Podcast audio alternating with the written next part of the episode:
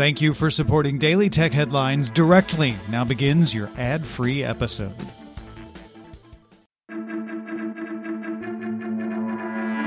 These are the Daily Tech Headlines for Monday, March fifteenth, twenty twenty-one. I'm Rich Strappolino. U S. District Judge Rudolph Contreras issued an initial injunction halting a forthcoming U S investment ban on Xiaomi, agreeing with Xiaomi's lawsuit that deprived the company of due process. The investment ban came from an executive order signed in November, which bars American investment in firms with ties to the Chinese military, with the U S. Department of Defense putting Xiaomi on that list, and the ban set to go into effect next week. The U S amended licenses given to companies to sell to Huawei to increase restrictions on selling items used to make five G devices. This amendment brings earlier, more permissive licenses issued in twenty nineteen in line with more restrictive ones issued toward the end of twenty twenty. Insider sources say Amazon will soon offer its internal Amazon Care telehealth service it offers employees in Washington state to other employers, as well as expanding it to Amazon employees nationally, although a launch date is unknown.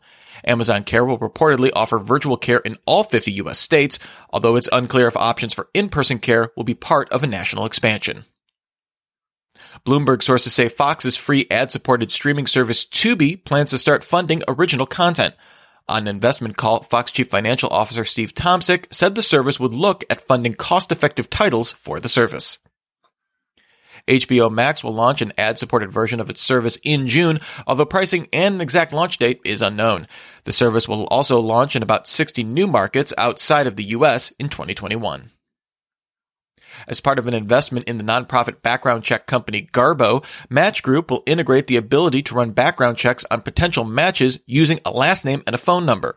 This feature will roll out first to Tinder, surfacing public records of violence or abuse, but will not surface drug possession charges or traffic violations.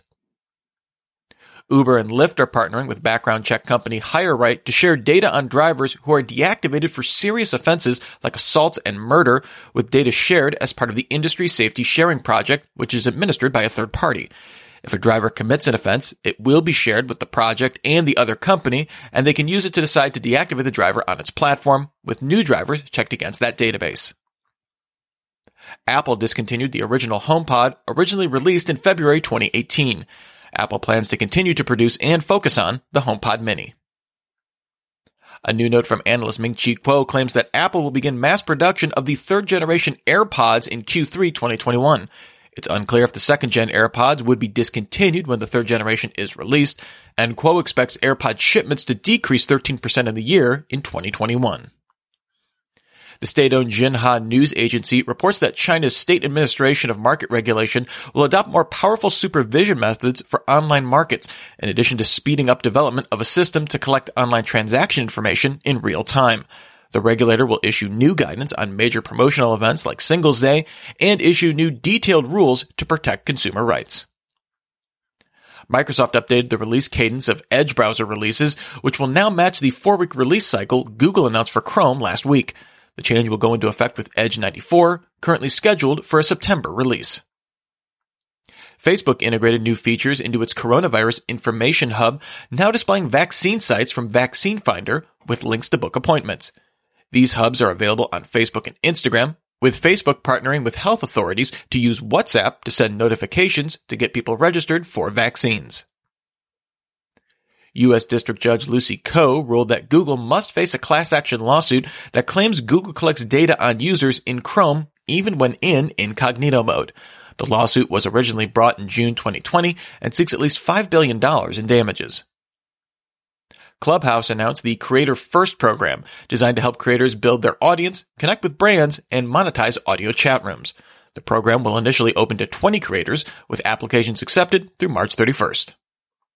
And finally, researchers at the University of Buffalo developed an A I system to detect deepfakes by looking at similarities in light reflected on corneas in portrait images. The researchers were able to achieve ninety-four percent accuracy, detecting deepfakes taken from the This Person Does Not Exist image repository. Remember, for more discussion of the tech news of the day, subscribe to Daily Tech News Show at daily tech news show dot com. You can find show notes there and links to all these headlines there as well. Thanks for listening. We'll talk to you next time. And from all of us here at Daily Tech Headlines, remember, have a super sparkly day.